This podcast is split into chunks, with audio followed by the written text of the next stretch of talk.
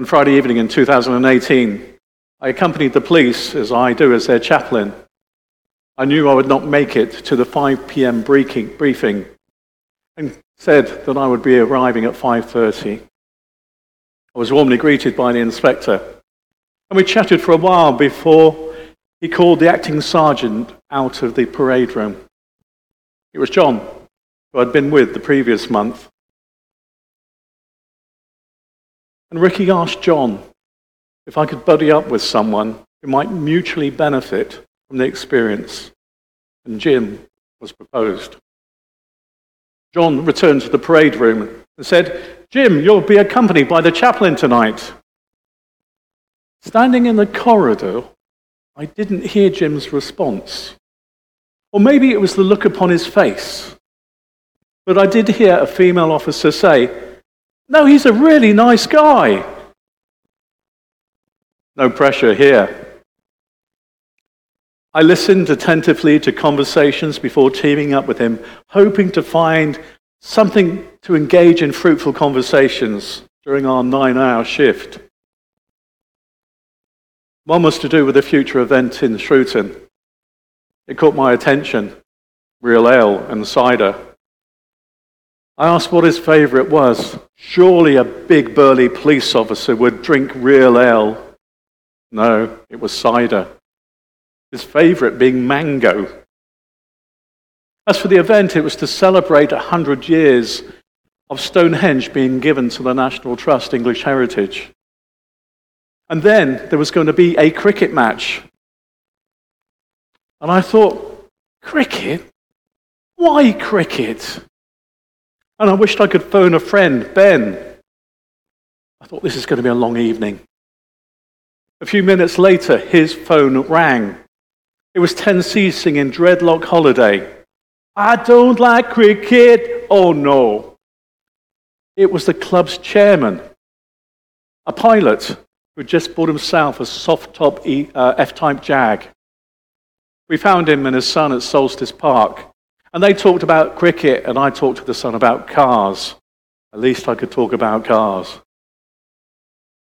It soon dawned on me this was their fellowship, a mutual engagement, and a shared interest. Sometimes I think we think today is all about fellowship. We meet here to engage in worship, praise, and adoration. Yes, and we enjoy a cuppa afterwards. But really, this is church. We are the church to praise and petition to God. And hopefully to listen and to be challenged by God's word upon our lives. So, what is fellowship? Fellowship is what we do outside of Sunday. It's when we meet other believers for coffee. It is entertaining others of faith in our homes. It's joining together in a home group and looking into God's Word, sharing our life's experiences. Scripture tells us in Acts 2:42, and that would be the passage I should have read earlier. They, the first converts, devoted themselves to the apostles' teaching and to the fellowship, to the breaking of bread and to prayers. This summarizes the church's inner life and reappears in chapters 3 to 6 of Acts. These new believers were hungry, hungry to learn the teachings of Jesus and the story shared by the apostles. Fellowship was the common life or partnership, which meant not only meeting together, but attending to each other's needs. The breaking of bread was probably the Lord's Supper, and prayer characterized the community's life. Dallas Willard, in his book, The Spirit of Discipline, says In fellowship, we engage in common activities of worship, study, prayer, celebration, and service. Now, that perfectly describes the activities of the disciples and new believers. Yet, in spite of this clear teaching, many people feel that they do not need to be part of a Christian fellowship, a church. And many cannot find the time for a home group.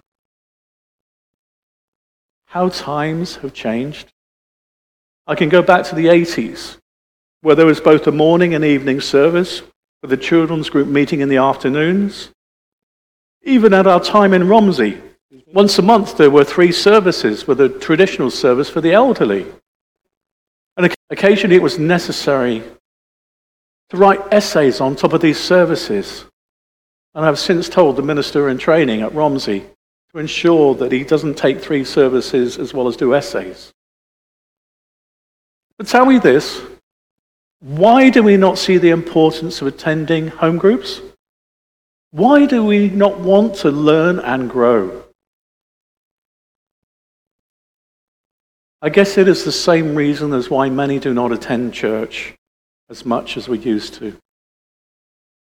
Busyness of life, having to work on Sundays. Our children's activities seem to be the main answers. And we can use those as examples.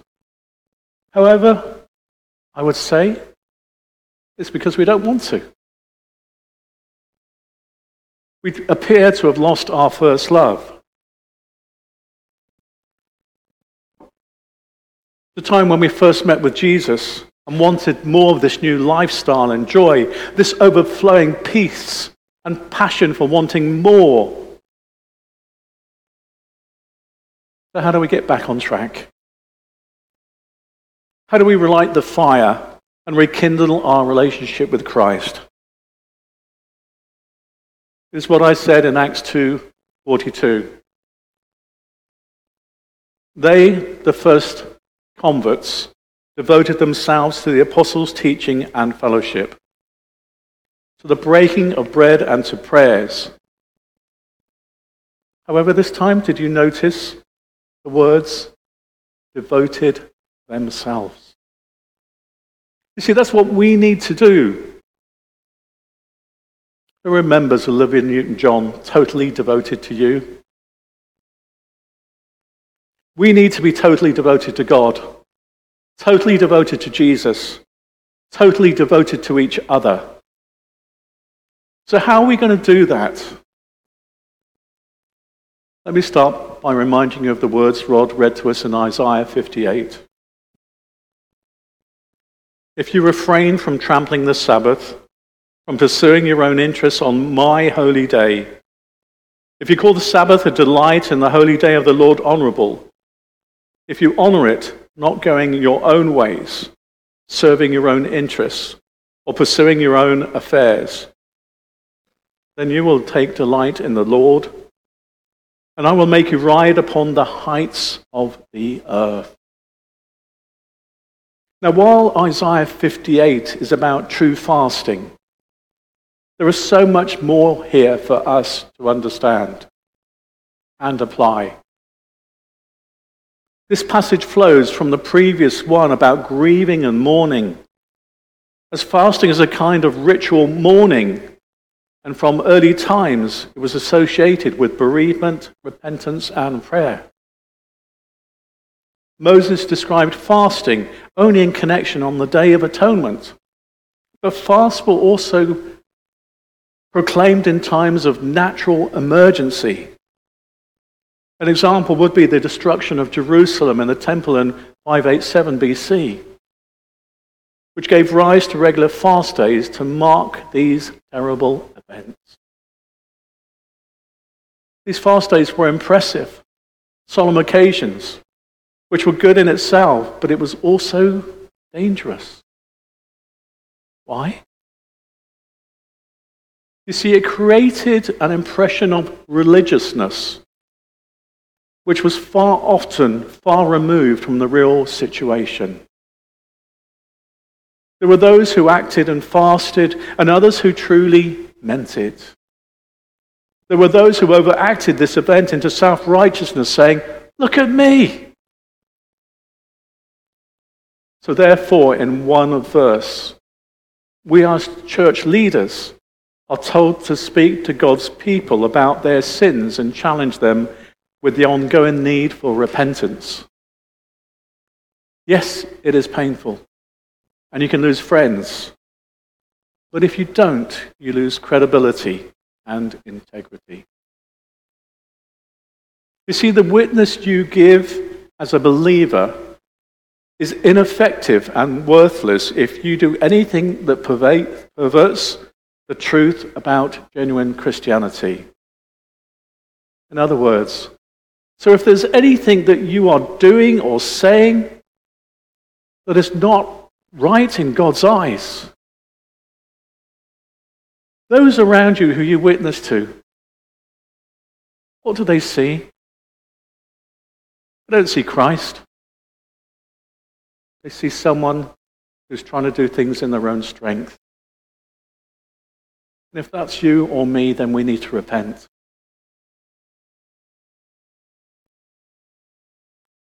So, having exposed that wrong fasting comes as a description of fasting and of, sorry, and that fasting can be truly there for God, we need to take on board what is necessary for our daily lives to be true followers of Christ.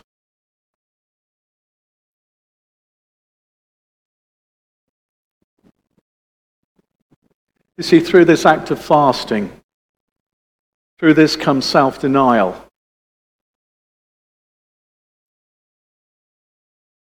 And through that, our giving, we lay down our lives.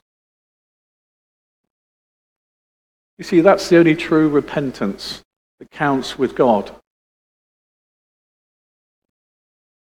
But it's also how we treat others. We are called to serve God here on earth. We are his tools to continue the work that Jesus started. We are all included in this task to equip and encourage each other and to serve each other and our community. You see, God has a work for you. Sadly, Christianity in England has become a spectator sport. You go on Sunday, you sit, you watch the minister, listen, sing, hear the band, I wish. We get our fix up of prayers and praise that keep us going for a week. And maybe we even think, I've done my bit. But no, it's not about us, it's about serving others. You see, every believer in Jesus Christ is a minister and priest before God, and every member is a believer meant to be functioning in the body of Christ with a God given ministry to fulfill. I am sure if a visitor asked you, Who is your minister? you would say, It's Barry, the good looking one and modest one over there.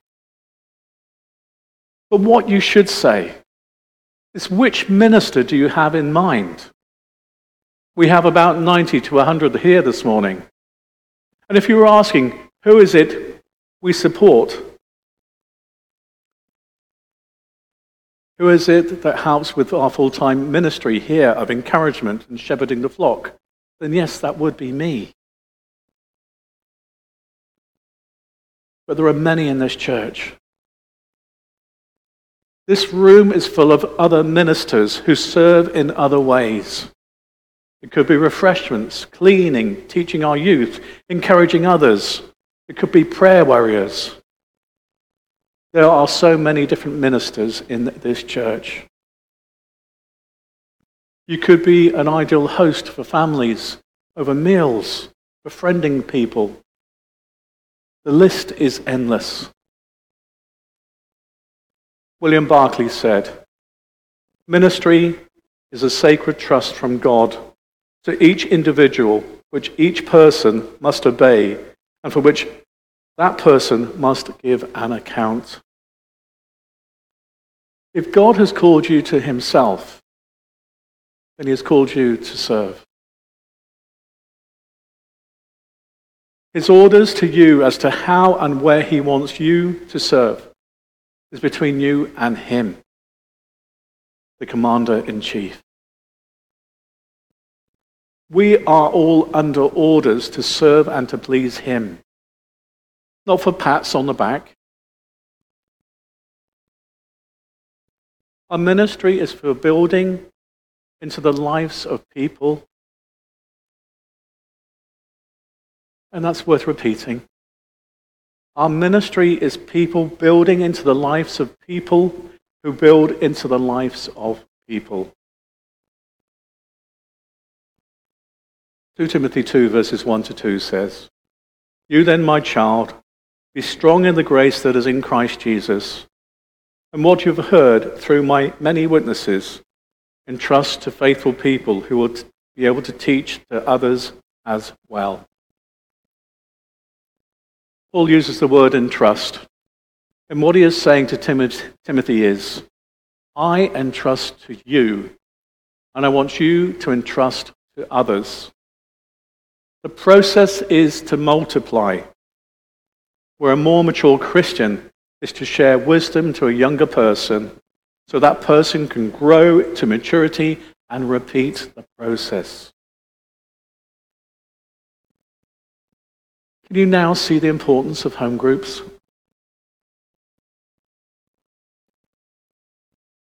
If we were to turn back to 1 Timothy 1:18, we would see that Paul involved himself within the process with Timothy, who he calls my son, literally my child, not biological, but spiritual.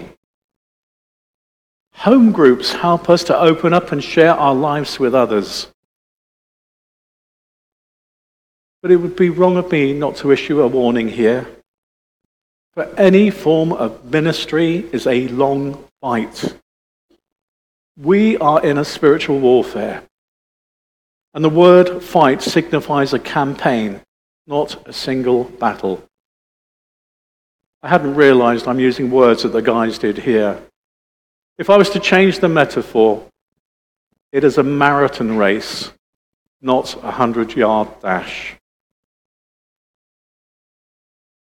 We know the enemy is constantly on our backs trying to trip us up and get us to drop out.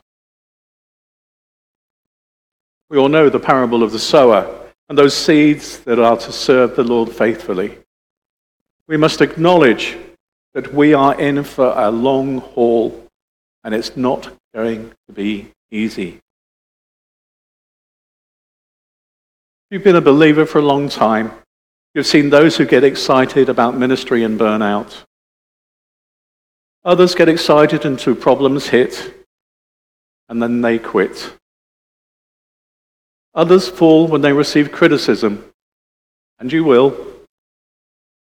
Some expect instant results and get discouraged when it doesn't happen, while others get excited but don't receive any training and run dry after a little while. You see, all these problems could be solved if we realize that ministry to which God has called us is a lifelong campaign against a powerful enemy but the one we serve and act as ministers to is a loving and powerful God who seeks to equip and power and empower us. A God who is faithful and someone you can trust and rely on. 1:45 a.m. My new burly police friend turned to me and said, if anything's about a kick-off, it is now. So I suggest you go back to the station. Last night we finished at 4 a.m. He said, I've really enjoyed your company. And I told him it was mutual. We shook hands, and he returned back to the closing nightclub. I hope he saw something different in me. Something that he didn't expect a religious person to be like. I hope he will share some of our conversations with his cricket chairman and police colleagues. Since that first time, Jim has been a really good friend and has shared with me many things, and I with him. 1 John 4:17 says, Beloved, let us love one another, because love is from God. Everyone who loves is born of God and knows God, for God is love. God's love was revealed among us in this way. God sent his only Son into the world so that we might live through him. In this is love, not that we love God, but that he loved us and sent his Son to be the atoning sacrifice for our sins. Beloved, since God loved us so much, we ought to love one another. No one has ever seen God.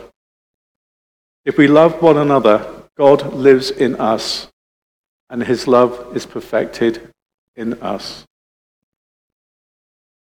By this we know we abide in him and him in us, because he has given us of his Spirit.